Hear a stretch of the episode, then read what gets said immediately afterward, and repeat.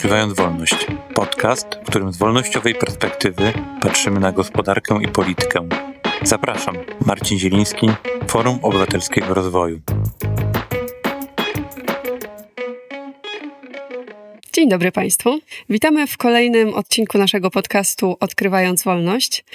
Dzisiaj skupimy się na jednym z kluczowych elementów funkcjonowania państwa, mianowicie na budżecie państwa na 2024 rok oraz wynikającym z niego deficycie. Budżet państwa to nic innego jak plan finansowy, który określa wydatki i dochody, a tym samym priorytety danego kraju na dany rok. Jak każdy plan finansowy, budżet państwa może napotykać na różnorodne wyzwania, a jednym z nich jest deficyt budżetowy, który występuje wtedy, gdy wydatki przekraczają dochody państwa. W dzisiejszym odcinku wraz z Bartłomiejem Jabrzykiem, analitykiem FOR, porozmawiamy o tym, w jakim stanie są aktualnie finanse publiczne w Polsce oraz jakie mogą być konsekwencje wysokiego deficytu sektora finansów publicznych.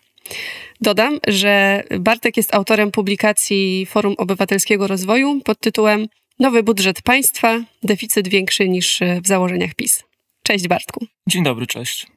To zacznijmy od tego, w jakim punkcie się znajdujemy. Jak oceniłbyś aktualną sytuację finansową Polski?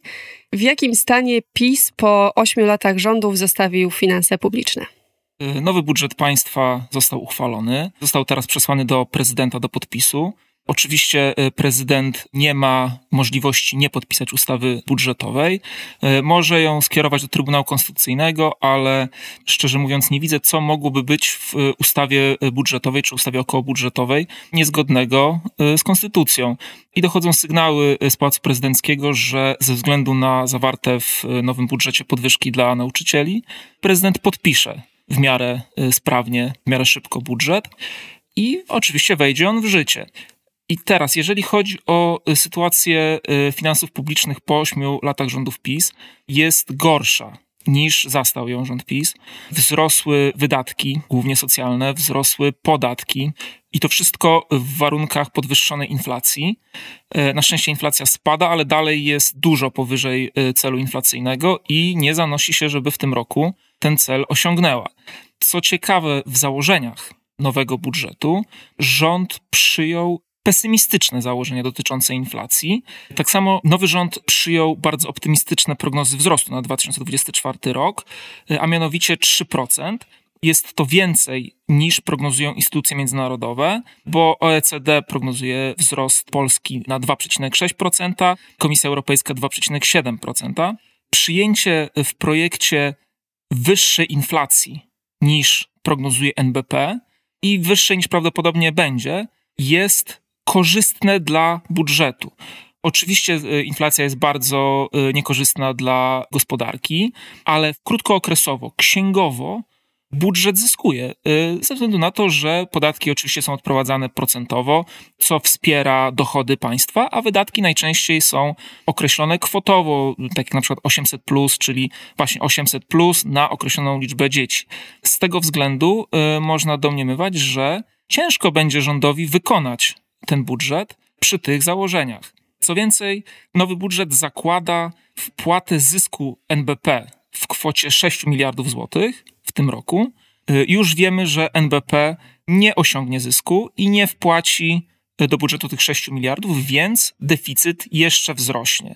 Na czym w takim razie polega problem z tym y, aktualnym budżetem na 2024 rok? Rząd odziedziczył zły projekt budżetu po poprzednikach z bardzo wysokim deficytem, bo było to w założeniach PiS 164 miliardy złotych i niestety nowy rząd podwyższył deficyt do 184 miliardów. E, tak jak mówiłem wcześniej, jeżeli chodzi o te 6 miliardów zysku NBP, już wiemy, że e, tego zysku nie będzie, więc będzie to co najmniej 190 miliardów złotych. Dochody budżetu państwa są mniejsze w tym projekcie niż w projekcie PiSu, wydatki są większe, tym samym większy deficyt. deficyt sektora finansów publicznych w starym projekcie, w złym projekcie PiSu wynosił 4,5% PKB, a w nowym jest to już 5,1% PKB i jest to kwota, która będzie jedną z najwyższych w Unii Europejskiej, jak prognozuje y, Komisja Europejska. Jeżeli przyjmiemy te 5,1%, o których mówi rząd, to Polska będzie miała trzeci najwyższy deficyt sektora finansów publicznych po y, Rumunii i Słowacji.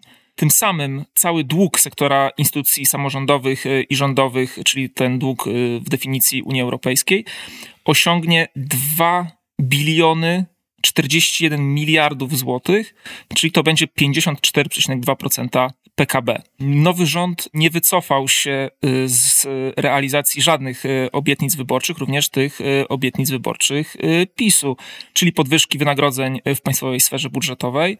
Koszt tej podwyżki to będzie około 13 miliardów złotych. Podwyżka wynagrodzeń nauczycieli, w tym nauczycieli akademickich, to koszt około 30 miliardów złotych, czyli 19 miliardów złotych więcej w stosunku do projektu PiSu. Mamy również program Aktywny Rodzic, czyli tak zwane babciowe, obietnica nowego rządu.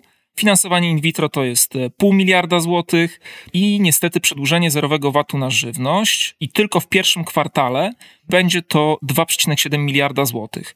Wiemy, że tarcze osłonowe do żywności, dopłaty do cen energii miały na celu y, walkę z inflacją. Oczywiście jest to nieprawda.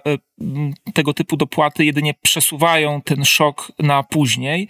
Ten rachunek przyjdzie i w tym momencie państwo ponosi ogromne koszty tych tarcz, które inflacji nie zbiją.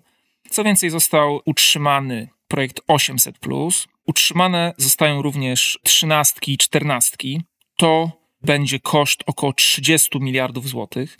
800 plus kosztować będzie 63 miliardy złotych, czyli praktycznie tyle samo, co obsługa długu Skarbu Państwa. Wydajemy pieniądze, których nie mamy. Koszty obsługi tego długu w kolejnych latach już są i będą większe niż te sztandarowe programy, nawet podwyższone, takie jak z 500 plus na 800 plus bardzo dużo pochłonie y, obrona narodowa, co jest zrozumiałe w y, warunkach geopolitycznych, w jakich się y, znaleźliśmy. Tylko dobrze jest złapać perspektywę. Cała obrona narodowa, wliczając to Fundusz Wsparcia Sił Zbrojnych, to jest około 158 miliardów złotych, czyli niewiele więcej niż obsługa długu i 800 plus y, razem wzięte, co da około tam 130 miliardów złotych. Z tego, co powiedziałeś, to, y, to te koszty są ogromne.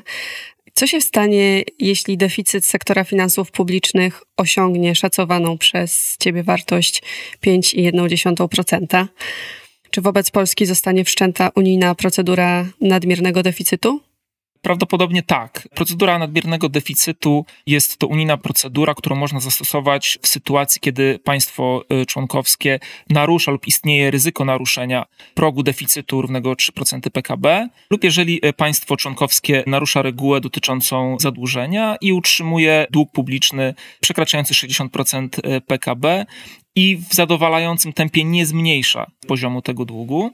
Zakładany deficyt 5,1% PKB y, oczywiście przekracza ten próg 3%, y, więc bardzo prawdopodobne jest, właściwie pewne, że Komisja Europejska rozpocznie procedurę nadmiernego deficytu w stosunku do Polski. Procedura wiąże się z tym, że na państwo członkowskie nakładane są wymogi zmniejszenia tego deficytu, zmniejszenia wydatków. Jest składany plan działania przez państwo, plan naprawczy, łącznie z terminami osiągnięcia konkretnych celów zawartych w tym planie. Jeżeli państwo członkowskie chciałoby zwiększyć wydatki na jakieś konkretne cele, musi negocjować z Komisją Europejską i wskazać konkretne nowe dochody, które zostaną użyte do pokrycia tych nowych wydatków. Teraz e, w przestrzeni medialnej słyszymy, że Ministerstwo Finansów negocjuje e, z komisją ewentualne wyłączenie wydatków na zbrojenia z tego sposobu obliczania deficytu ale to i tak nie uchroni Polski przed y, objęciem y, procedurą, z tego względu, że możemy odliczyć czy odjąć z tego równania jedynie wydatki konkretnie na zbrojenia. Budżet Ministerstwa Obrony Narodowej to nie w 100% wydatki na nowe y, uzbrojenie, w większości Są to wydatki osobowe, materiałowe, wydatki emerytalne, ponieważ emerytury byłych y, żołnierzy zawodowych nie są płacone z ZUS-u, z powszechnego y, systemu, a z budżetu Ministerstwa Obrony Narodowej. Inną kwestią jest to, że samo objęcie procedurą nadmiernego deficytu nie jest też y, niczym nadzwyczajnym. Przez ostatnie kilka lat Komisja Europejska zawiesiła nakładanie procedury nadmiernego deficytu na państwa członkowskie ze względu na e, pandemię. Państwa wydawały bardzo duże pieniądze na różne tarcze osłonowe, e, oczywiście w tym Polska, i nakładanie tej procedury było zawieszone. Teraz, z dniem 1 stycznia 2024, to zwolnienie kończy się i Komisja Europejska będzie badać wszystkie kraje członkowskie pod kątem przekroczenia progów zawartych w tej procedurze i wiele krajów Unii Europejskiej będzie objętych tą procedurą. Tylko tak jak mówiłem wcześniej, jeżeli nawet już teraz wiemy, że Polska tą procedurą będzie objęta, to lepiej byłoby obniżać wydatki już teraz. Z tego względu, że rząd ma większą swobodę w kształtowaniu tej polityki finansowej państwa, bo już po samym objęciu procedurą wszystkie te nowe wydatki będą musiały być konsultowane i rząd będzie miał do pewnego stopnia związane ręce. To co w takim razie rekomendujesz? Co rząd powinien zrobić i jakie kroki podjąć w kontekście budżetu na 2024 rok? Najważniejsze jest oczywiście zmniejszenie wydatków. Niestety mamy rozdmuchane wydatki, głównie socjalne. Podwyżka 500 plus do 800 plus w tej sytuacji finansowej jest błędem. Błędem jest również przedłużanie w cudzysłowie tarcz antyinflacyjnych. Tak jak mówiłem wcześniej, tarcze nie zlikwidują inflacji, jedynie odkładają tą inflację w czasie, a są bardzo kosztowne dla budżetu. Bardzo ważną kwestią jest również konsolidacja finansów publicznych. Rząd w kampanii wyborczej zapowiadał likwidację tych przeróżnych funduszy pozabudżetowych. Niestety tego w tym budżecie nie ma. Oczywiście rząd miał bardzo mało czasu na przeprowadzenie y, konsolidacji, ale już w trakcie roku budżetowego powinno mieć to miejsce. Co więcej, rząd zapowiada podwyższenie kwoty wolnej od podatku od połowy roku do 60 tysięcy złotych. Niestety w tych warunkach również byłoby to błędem. I możliwe, że nie będzie to w ogóle możliwe, z tego względu właśnie, że już po objęciu procedurą nadmiernego deficytu Komisja Europejska po prostu nie zgodzi się na podwyższenie tej kwoty, co w oczywisty sposób zmniejszy dochody budżetu. Likwidacja trzynastek i czternastek to y, dodatkowe 30 miliardów złotych oszczędności. Y, wspomniałem o rzeczach, które nowy rząd może zrobić doraźnie na 24 rok.